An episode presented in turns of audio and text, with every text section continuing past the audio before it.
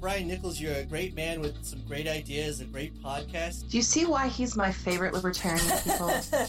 yes. He's full of common sense and wisdom. Brian Nichols here on The Brian Nichols Show. Welcome to the Brian Nichols Show, your source for common sense politics on the We Are Libertarians Network. Today I am joined by easily one of the best of the best, Matt Kibbe. Welcome to the Brian Nichols Show. Hey, Brian, it's good to be with you. By the way, let me take a step back and say I love what you're doing. I love the conversational style, and it's a combination of good fun and serious ideas. I love the fact that your show's doing what it does, and, and this is how we win the future. The Brian Nichols Show is the fastest growing Liberty podcast that brings together people from all means of political thought as we seek to have meaningful conversations about the issues you care about. There's so many things that we can do to make America freer and the world better and safer and more peaceful. Everybody has the responsibility of trying to help to do that. You know, what you're doing with your podcast is a perfect example of, you know, you're doing this as a labor of love and for the cause, and that is exactly what we have to have. At the Brian Nichols Show, our goal is to leave the audience educated, enlightened, and informed. And now, your host, Brian Nichols. All right, welcome back to the Brian Nichols Show. I'm your host, Brian Nichols, associate editor over at the Libertarian Republic. And today we are joined for another fun filled episode on the Brian Nichols Show. Hopefully you enjoyed uh, the episode we had here on Tuesday uh, with Austin Seckel from U.S. Term Limits. It was a very engaging and uh, interesting conversation, a chance to learn a lot about term limits and then why it's so important here in uh, 2018 and then going forward into the, uh, the 2018 midterms. But Today we are joined by, again, a phenomenal guest. Yes, uh, you can find her over at R Street Institute, but let's be real. If, if you're familiar with my guest here, you probably know her from Twitter. It is the one and only Shoshana Weissmann. How are you? Welcome to the Brian Nichols Show. Thanks for having me. I'm nerdtastic. nerdtastic. And I, I say this entirely, you know, as a fanboy. You are one of the funniest, uh, most engaging and thought provoking Twitter follows on Twitter.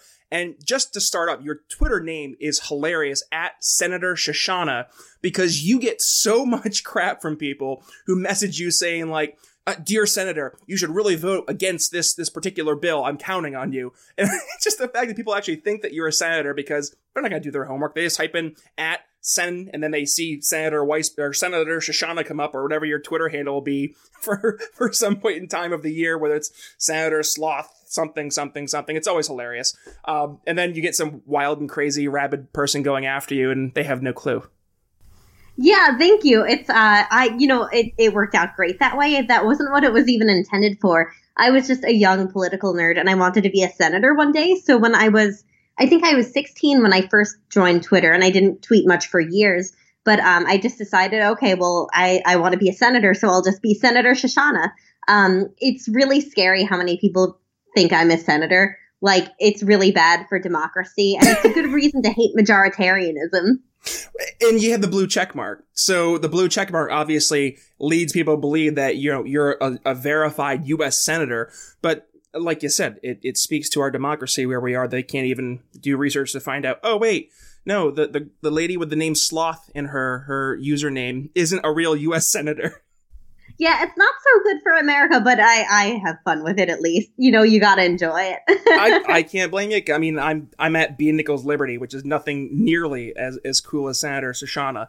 Um, but to start off, I, I think it'd be great for for folks who, if they're not familiar with who you are, to to learn. You know, number one, who you are, but number two, uh, kind of what was your pathway towards like the the libertarian or liberty um, world that you know you are today, being at R Street Institute.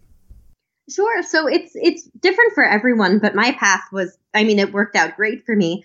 Um, I've been Republican since I was eight years old because I'm really pro life. But even the way I see that issue has changed a lot over the years. But um, I I got involved in politics when I was 14 because I was really sick with endometriosis when I was uh, uh, uh, sorry 13 and 14. Um, so once I got better, I wanted to do stuff, and my dad said, "Well, why not join the Young Republicans?" So I did, and I'm actually still friends with some of the people from back home uh, today. Um, it's funny, one of them works for Senate Judiciary, so when she moved here, it was great to have her here. She's literally like the first person I ever met in politics. Um, so I did that. Uh, I interned, worked at a ton of different organizations, over the years, um, I've been working in politics since I was 14, volunteering, interning. Um, it was local politics back home, but when I was 16, I got involved in the Federalist Society because, like, of course, I got involved in the Federalist Society.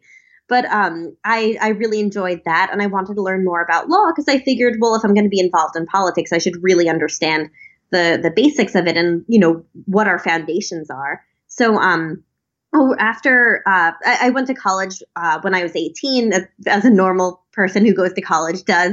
Um, my first internship was at the National Republican Senatorial Committee because I'm like, is there a way I can intern for like Republican senators? Like, is this a thing I can do? And it turned out I could. So I'm like, oh, this is awesome. So I got to meet a handful of senators there, and I doubt any of them remember me from there, but I had fun just meeting people I admired. Um, and then uh, I got more involved in the Federalist Society over those years. Um, I met a lot of my heroes who I'm now friends with, and I'm like, oh my gosh, you let me talk to you. And like, they think we're friends, but I'm still nerding on the inside that they let me talk to them. They're wonderful. Um, but it was a lot of interning. And also because I'd been working in politics for so long, people were willing to hire me while I was still in college. Um, so I managed comms for a guy running for Congress back home on Long Island when I was um, 19. Um, and I learned that I loved social media. That part of it was really interesting to me. And I did some really unique things just because when you start out, you think about it a little bit differently. Um, and it was, it was a ton of fun. Um, but also reporters were really mean. And back home, um, we're known as like the Chicago type of kind of part of New York. Like a lot of it's really bad, but it's really bad where I was from. So uh, journalists tried to get me to bribe them and stuff, and it was just Jeez. really bad. Um, so because I was like a 19 year old, I'm like, okay, this is terrible and this is daunting. Um, so throughout college, I worked at consulting firms and a bunch of other places. Um, when I graduated, I went to America Rising PAC, which was great, and I learned a ton. And um, I started getting my name out there more, but um, I just didn't find it as fulfilling. So I went to the Weekly Standard, um, where I could do some more intellectual stuff when I was 22. Um, and I really enjoyed that. But um, but I still wanted to do more creative stuff, and I wasn't able to do both there. Um, I went to another job when I was uh, 24. Um, and it was fantastic until it died. It was about happy conservatism, and in the age of Trump, that's not going to last. No. And now I'm 25. I've been at uh, the R Street Institute for about a year and a half now, and it's the greatest job. It fits me perfectly. Um, I went to, you know, going to college in DC, you could go to think tank events whenever you wanted and it was great for the free food. But um, I actually didn't go for the free food. I went to Nerd. Um, but it never dawned on me that I should maybe like work at a think tank. So that's how I ended up here. Um, it's a really weird path, and I could have shortened it, even though I'm young to be doing a lot of the stuff I do. But um, it was a weird path, and it worked out great. So a lot of people ask me how to figure out what you want to do. A lot of it is figuring out what you don't want to do. Like, okay, I know I enjoy doing this kind of work, but not this kind of work, and figuring out um, what title corresponds to the stuff you enjoy doing, and then who you want to do it for. So at the R Street Institute, I get to do lots of, um, you know, really creative stuff. But at other think tanks, I might not be able to just because it's a different kind of brand.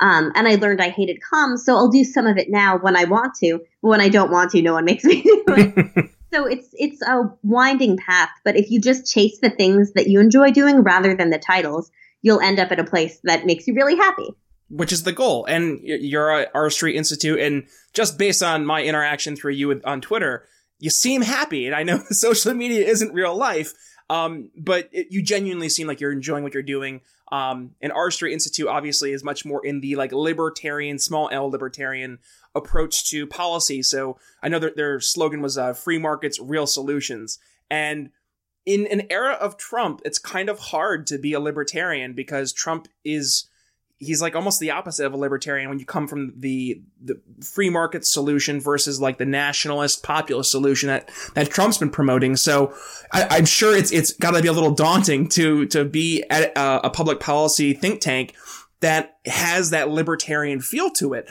Um, but I, I was curious, you know, based on your going from you know just being a GOP intern to then working at well, a lot of people would consider to be, you know, the more uh, the more establishment weekly standard to now at a libertarian R Street Institute. How did that personal progression really unfold? Enjoying today's episode? Take a second to share today's episode with family and friends on social media. Want to do even more? Swing over to iTunes and give the Brian Nichols Show a rate and review. Um, so I, I guess I've always been the nerdiest person in the room. Um, for me at America Rising PAC, um, I would try to talk SCOTUS stuff with my colleagues, and they're like, Shoshana, shut up. I'm like, all right, all right. um, you know, they were all political nerds, and everyone kind of had a, certain policies that really got them. Um, but few people were as like broadly nerdy as was I. Um, so I just I learned that I was I guess nerdier than I realized I was. And while I enjoyed politics, you know, from from the 2016 election during that time, it kind of became more of a game to me rather than looking for people who like promoted solutions.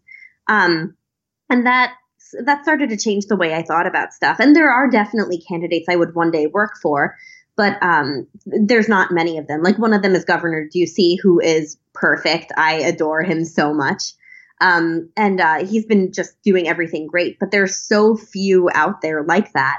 Um, so I kind of like just working with people who want to do the stuff that I want to do. So it's hard being a libertarian, but I guess it's always been hard because the Republican Party has always disagreed with a lot of the foundational principles, opting for traditionalism, which is an arbitrary thing because you can have good traditions and bad traditions rather than freedom, which is usually a really good thing.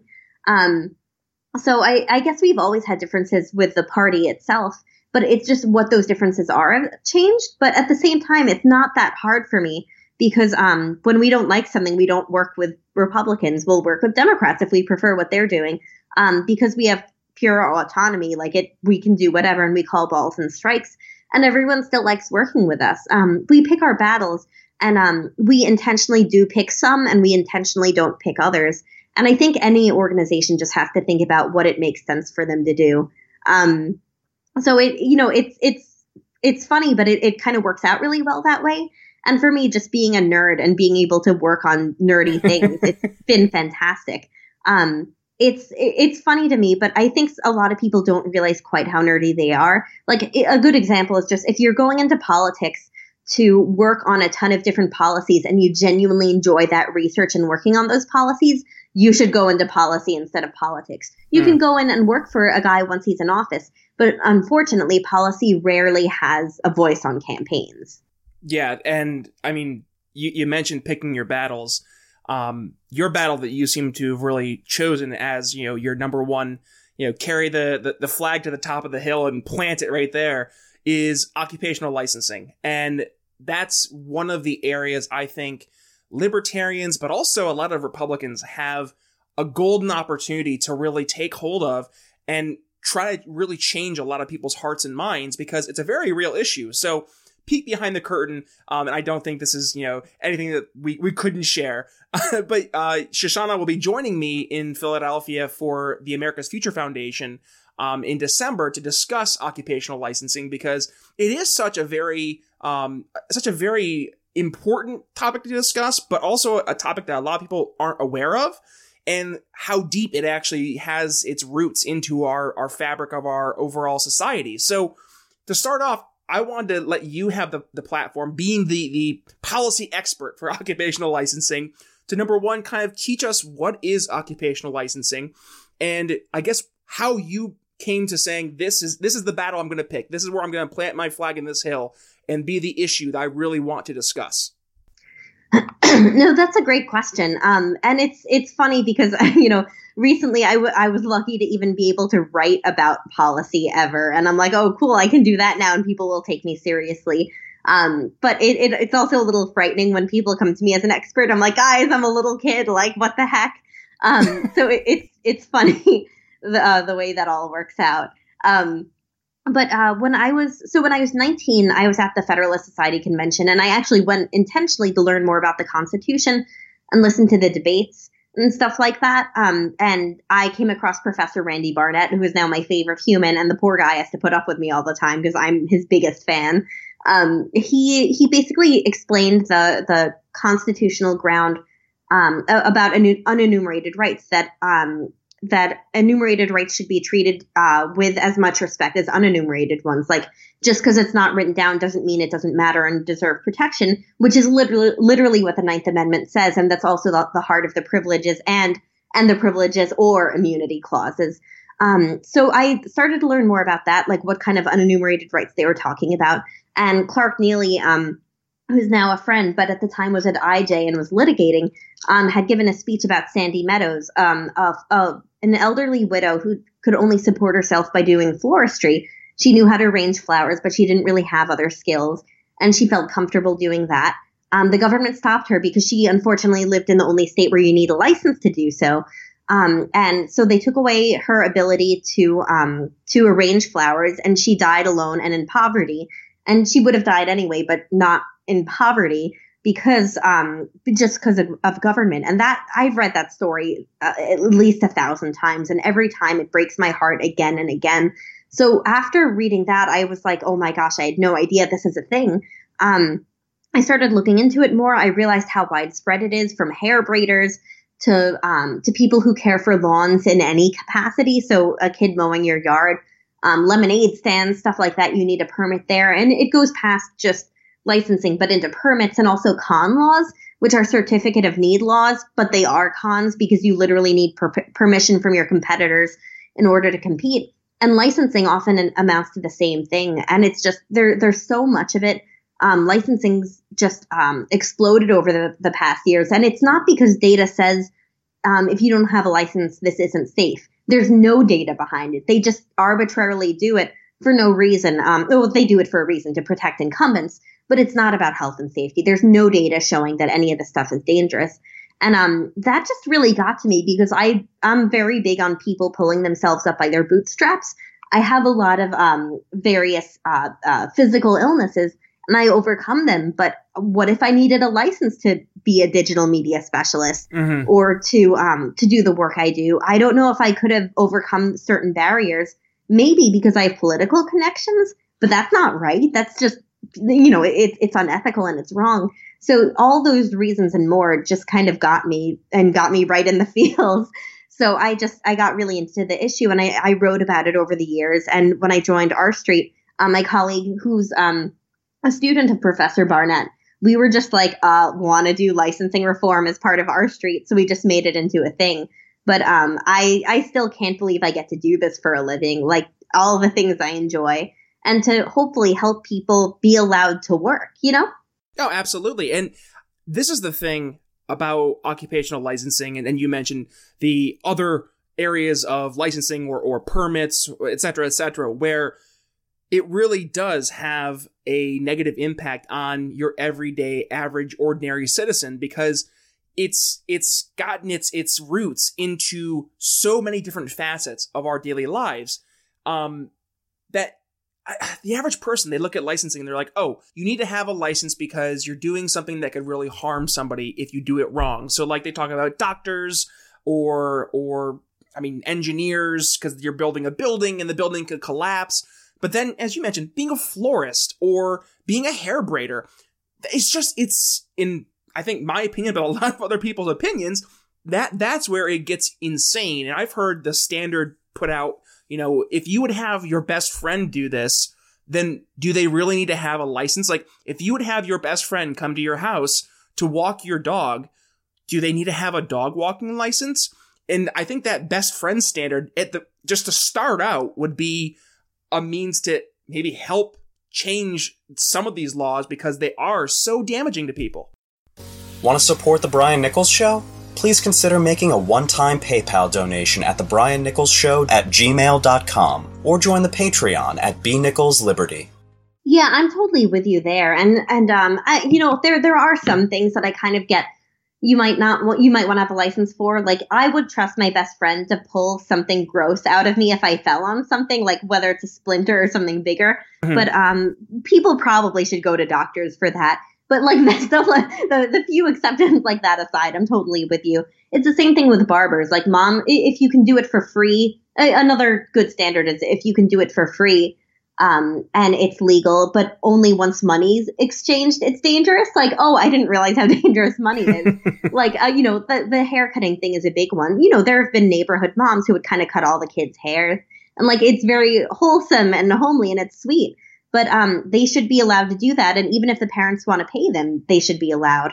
Like in most states, I can't dye people's hair without a license, but I dye my own hair. And, um, you, you know, there's a bunch of stuff like that. I, I even get um, th- there are lower barriers that I'm I'm open to as far as like inspections.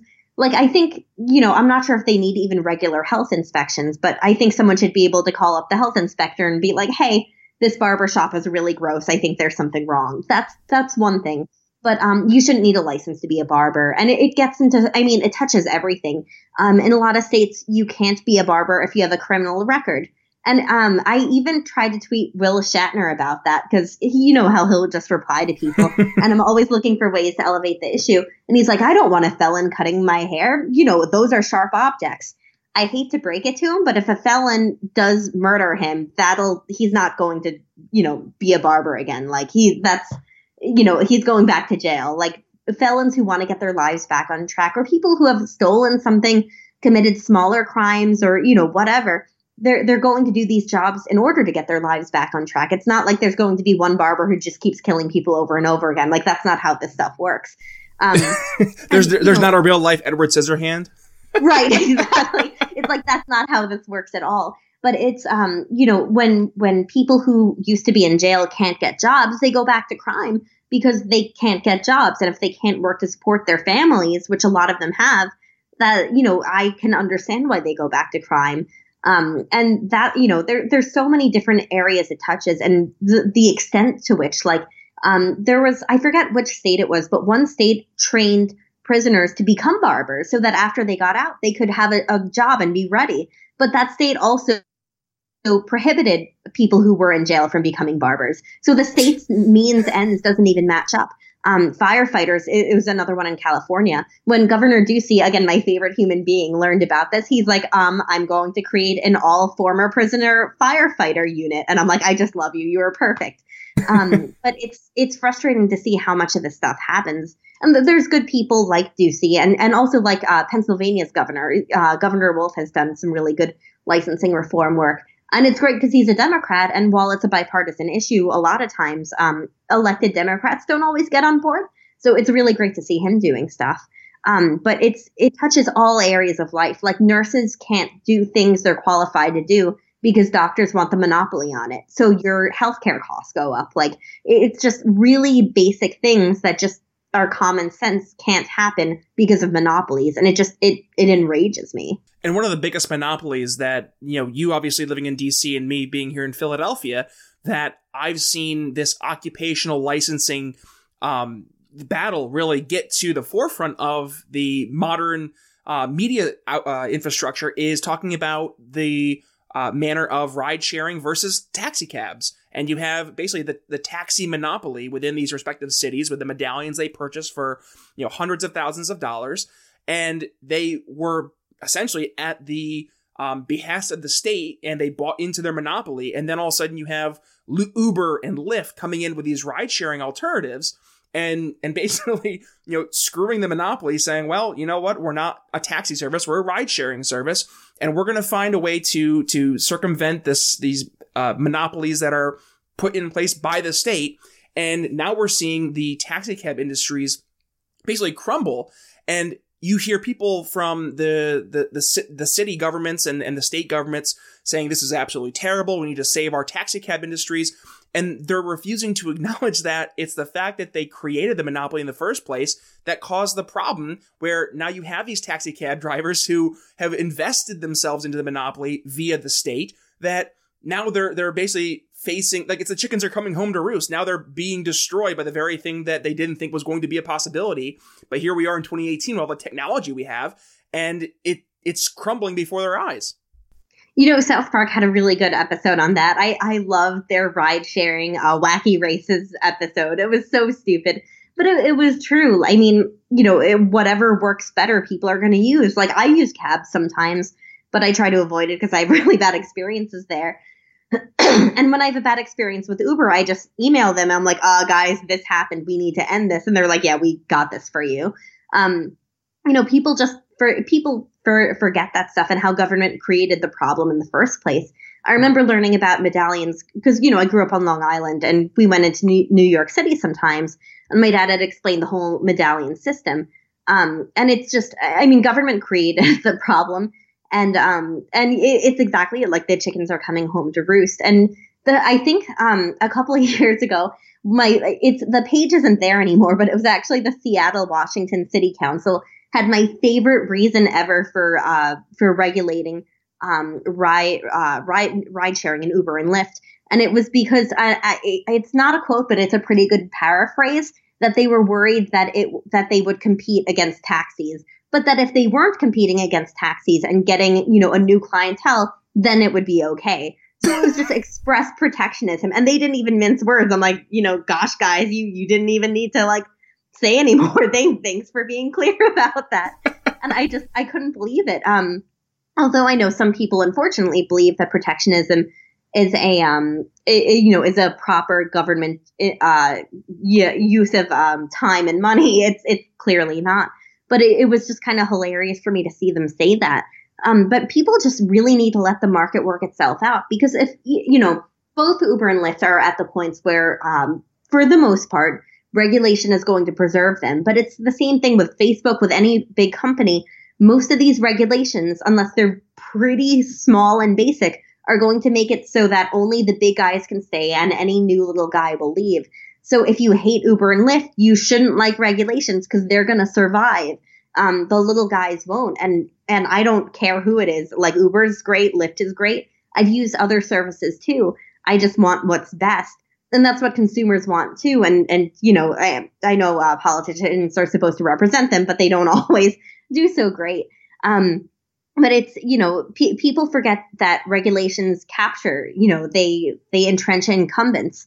Um, so whenever people uh, complain about someone and ask for regulation, you got to be careful. Um, I have a new piece coming out, hopefully this week or next, on another industry this is happening to, and it'll blow your mind. And of course the the part of the industry that actually had the problems that caused the regulations um, they're all for the regulations and i'm like you are literally the problem you are why these regulations are even happening it, it um infuriates me but um but it's you know if government keeps getting involved they're just going to make everything worse. They're going to make you know maybe uber and lyft be the next cabs for as long as they can and not in a good way not in a like you know they're getting people around way but in a they don't need to innovate anymore because like people because government um made sure that they won't ever have competition. Um you know I, I know i'm preaching to the choir here but this stuff still after years of knowing that this is a thing, it still blows my mind. Don't worry, you are not preaching to, well, you kind of are, but like, there is actually a, a very diverse audience for this show, which I'm so thankful for that, yeah, there are libertarians, but we kind of dabble into the conservatarian, conservative, um, means of thought, but also I have a lot of um, leftists who listen to the show. Um, I've had you know socialists, communists, moderates, independents actually on as guests, and I think it's so important to have a voice like you to talk about this issue because I think one of the main issues is that those on the left view government as a means of protecting the little guy from the big guy when as you've mentioned, a lot of times the big guy in cahoots with the government creates these regulations, creates these laws that end up hurting the little guy. And, and that's part of the problem. And you, you did touch on Facebook there. Like when, when, uh, you had Zuckerberg and then you had Jack Dorsey from Twitter doing their, um, their little, uh, congressional hearings, um, on, in Washington. And, they, they basically asked, well, would you help us write regulations for social media companies? And they, oh, of course we'd be willing to help. And it's like, that's part of the problem because they're going to create regulations that are going to inhibit those uh, possible alternatives that that competition from coming into the marketplace to be real competition to Twitter, to Facebook, to Instagram. And instead, it's going to entrench these these massive cor- corporations and really make it so there is no ability to compete against them. And then the, the user or, it, it, you know, us, the, the average individual American is stuck with, you know, the, okay, Facebook, Twitter, pick your poison. And, oh, if you're a conservative, oh, you're a libertarian. Well, sorry, we're to make sure that that speech isn't allowed in our platforms. And it just, it's, and I hate the slippery slope, uh, the slippery slope argument, but it really is a slippery slope argument because that's how it happens. And we've watched it happen for, for decades, if not centuries. Connect with Brian on Twitter and Facebook at B Nichols Liberty and send your comments and questions to the Brian Nichols Show at gmail.com. Yeah, exactly. And people have such a short memory, but remember when nothing was going to beat out AOL? Like that's not a thing. Or Yahoo. What about Ask Jeeves? Poor Ask Jeeves. He's dead. He is dead now because of Google, which is great. And Google might die one day. Who knows what'll die and what'll live? MySpace. um, MySpace.com was the biggest yeah. thing in the world. Yeah, exactly. Um, and all these places, if they suck, they will die. Like that's how it works in the free market. Um, it's you know people have people really have such a short memory and a lot of people say and it's true no one wants regulation more than facebook. Um, you know it doesn't mean that we can't have an intelligent conversation about stuff and i don't mean that in like the uh the hippie oh you know peace and love but you know we it, it's reasonable to want to know how facebook changes our lives but um government's not going to be the one to do that. You know you kind of wonder if not for government would something have beat out cabs earlier? Or would cabs just have had more competition earlier? You know you, you kind of wonder the what ifs of of it. And you if you compare it to different markets um, where there is more and less government you kind of wonder. Um, it's just I, th- this stuff really gets to me because there's there's a clear difference. And i'm you know i'm not against regulation altogether i think there could be a future where we don't need any but that's not the future now but there, mm-hmm. there's so many things we overregulate that we don't need to, and it's not based on data. Um, you know, a lot of I've I've looked at data for a bunch of different professions, just kind of as I've needed to as I was writing on stuff, and there's no difference. Like um, a, another really good example was uh, a, a year and a half ago, um, New Jersey moved to license pool contractors to stop people from drowning. Well, I have some news for you. If you look by population per per pool per capita, whatever, different measure you want to use. I used a couple. There's no difference between um, the the rates and numbers of drowning um, in states that do and don't license pool contractors because pool tr- contractors don't stop people from dr- drowning. Lifeguards do, and also people who like swim safely and like you know give your kids that whole safety speech about swimming and whatever. But um, you know, a, a, one thing that a lot of people don't realize is that evidence is so rarely used in policymaking that there's even a term for it evidence-based policymaking. The you know miraculous idea that we should use evidence before stopping people from doing stuff. Um, it's it's horrifying but it's true. And and in licensing you know I, I just see it all the time. Like there is no epidemic of like people dying from haircuts or bad flowers it's none of that um you know and with cabs and uber like a lot of cabs are terrible and i've been in some bad ubers and bad Lyfts, but for both of those, every time I had a really bad experience, um, they got back to me um, and said, "We'll make sure you never have this driver again, and we're going to talk to them." Even though I don't know what happens after that, you know, I kind of assume that after a couple of those, they don't want that liability on their hands. Um, and and the system works. It just it's it frustrates me to see government stop good ideas before they can come to fruition, and to also just do stuff to help individual businesses rather than to let the industry flourish and do cool stuff. You know. Oh, absolutely. Um, so you mentioned a world without regulation. I think that's a world that libertarians it makes their hearts sore. Um, but um, I, I, did want to ask because I, I, I, have heard this concept thrown out there before. And I just wanted to get your expert opinion, Shoshana. Um, so I have heard about the idea of private uh, regulators. So um, if you think of like a, a vitamin, uh, you'll have the independent organization that will judge the quality of the vitamin, the, the ingredients in the vitamin uh, through independent testing. And that's a means because the vitamins and, and supplements and stuff aren't regulated by the uh, the FDA. So this third party private company is basically being the regulator. And instead of saying okay you can't serve this pro- you can't serve this product. You can't serve this vitamin. You can't serve this protein powder um, the difference is instead they they don't put their stamp of approval on it. So as a consumer, I'm looking for let's say I'm a, I love weightlifting. I go to uh, GNC and I'm looking for protein powder, and I'm going through and I see you know brand A, brand B, brand C, and brand A and B have this this seal of approval. Brand C doesn't. That should be a little red flag to me, saying okay, well, whatever this brand C didn't do. Um, that didn't let them get the seal of approval, that that's a big red flag. I shouldn't buy this product. Do you see a, a private, independent uh, regulation or, a regulatory uh, firm, or just the idea of independent regulations being the maybe the the future where we don't necessarily need to rely so much on government? Yeah, I actually, you know, the, I think there's one area where that works super, super well um, uh, uh it, it's uh, sorry, the kosher symbol. It, it works really well. Um, so it, it's funny because if uh, for anyone who's kosher, if you see just a plain K on something, that just means this could be kosher, but we don't really know, but we'll just say it. Um, that's literally what it means because it's on Jello, which is very not kosher because it has like um, hooves or stomach lining. I forget which is which. It's one of the two in it, um, and it, it's not kosher. It's not made kosherly from a kosher part of an animal. So everyone just takes it as a joke. Um, but the OU is really trusted. I think pretty much everyone is, you know, if they're kosher, they'll eat something with the OU on it. And then there's other ones that are kind of in between. Like I won't name them because I don't want to be mean to the kosher signs, but there's one that's kind of known that they're a little bit flippant with it and will kind of throw it on everything. But um, usually, if I know that it's pretty reliably kosher, whatever, let's say it's on lettuce, I know lettuce is going to be kosher. And then um, I do my own research because while I follow kosher stuff, there didn't used to be kosher symbols. So I figure I can pretty much evaluate for myself, not all the time, but a lot of times. Um, I even have to email uh, companies to figure out if I can eat their cheese by figuring out if there was animal or vegetable rennet in it, stuff like that. Mm. But um, the kosher system works. I mean, people use it reliably. Anyone who wants to know for sure if something's kosher, they know how to use all these different symbols, and there's a ton of them, but it works great. You know, um, I could see a, a, future where that works out totally fine. Um, it would be a while, but I think that that could evolve for a lot of different things.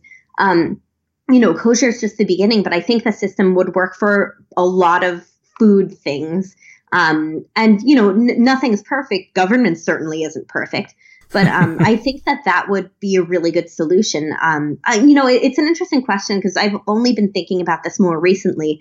Um, but I, I, think that's a system that could work out really well. It would definitely take time, and you know, it, we'd have to consider what industries would probably benefit first.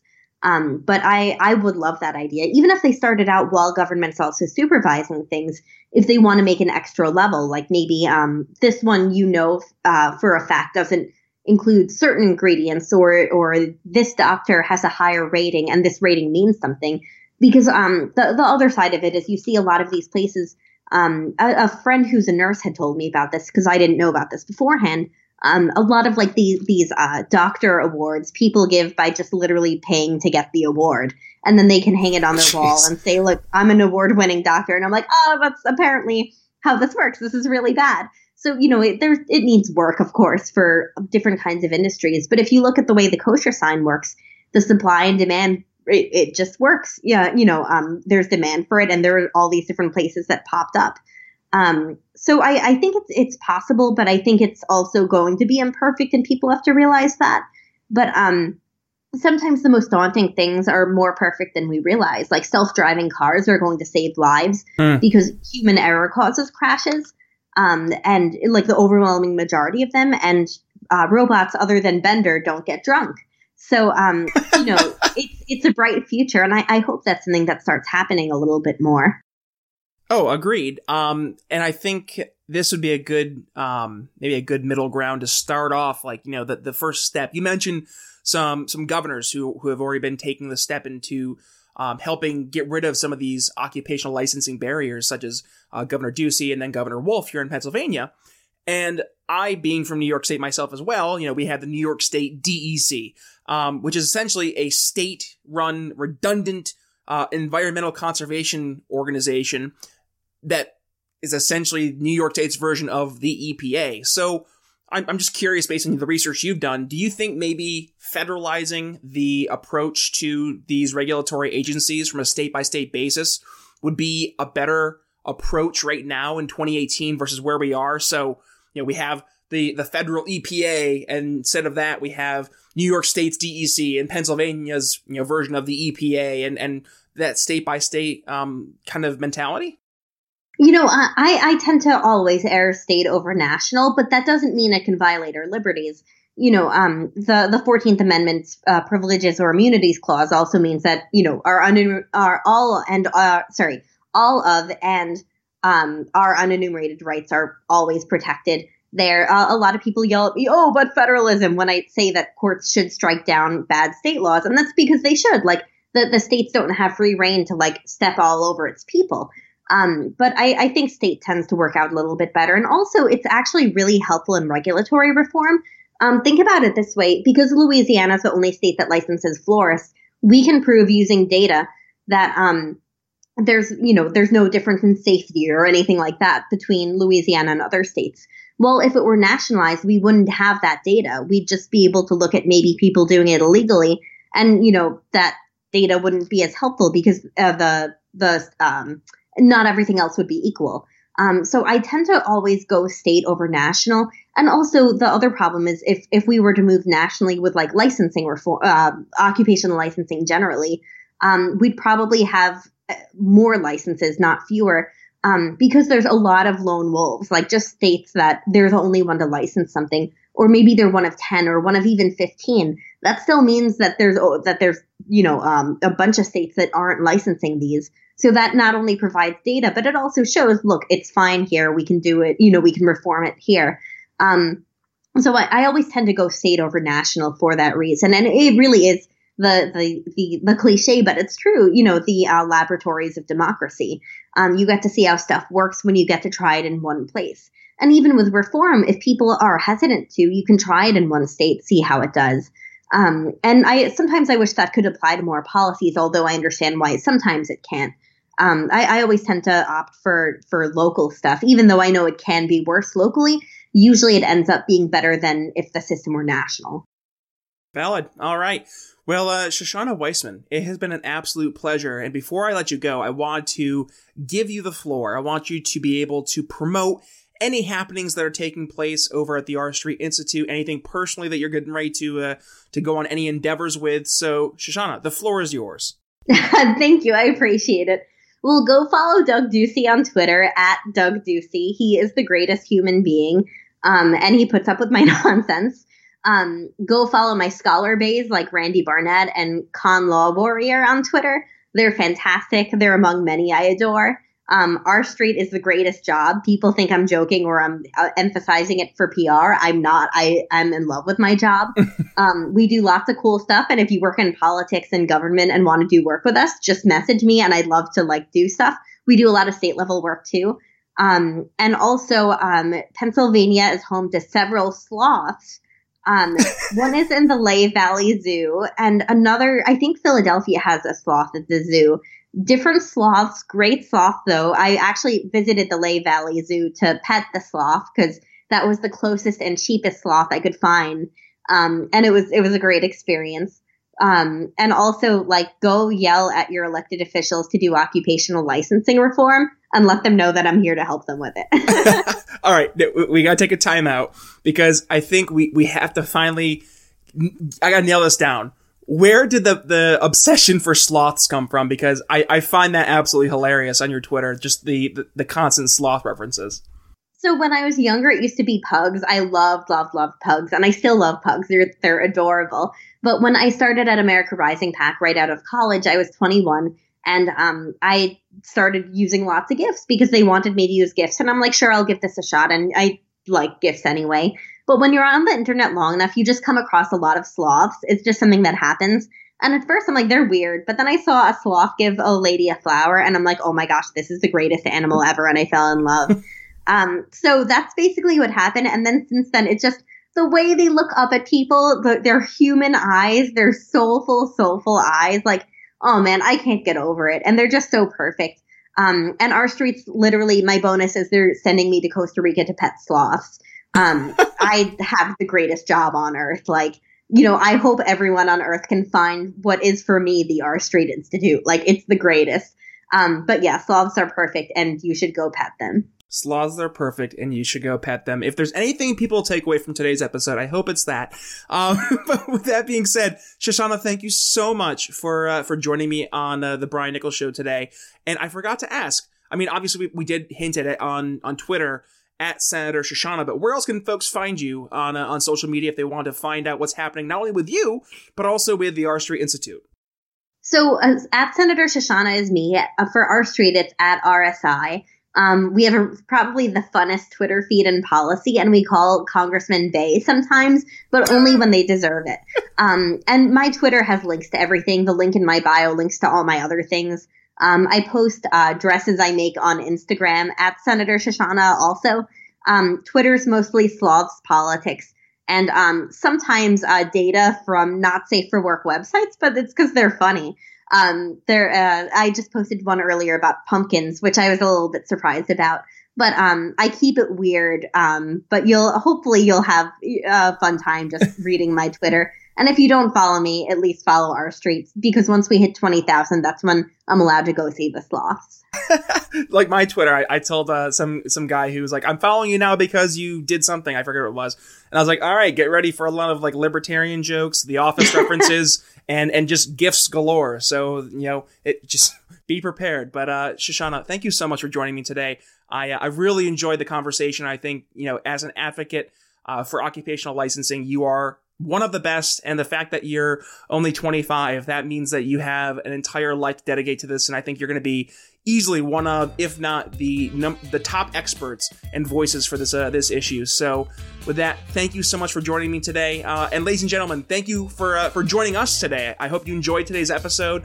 As always, feel free to share the episode with family and friends. This is a very important topic, and I think uh, to have an episode like this at your disposal um, is going to be nothing but but positive, and it's going to be a great tool to help educate people across the world, uh, but more importantly across the United States and our local uh, state and local governments. Um, so share today's episode. Go ahead, give us a like and review on Facebook, on Twitter, on iTunes. Follow me on Twitter and on Facebook at B Nichols Liberty. Um, also on Facebook at B Nichols Liberty. But until next week, folks, it's Brian Nichols signing off here in the Brian Nichols Show for Senator Shoshana Weissmann of R Street Institute. We'll see you next week. Thanks for listening to the Brian Nichols Show. Find more episodes at briannicholsshow.com.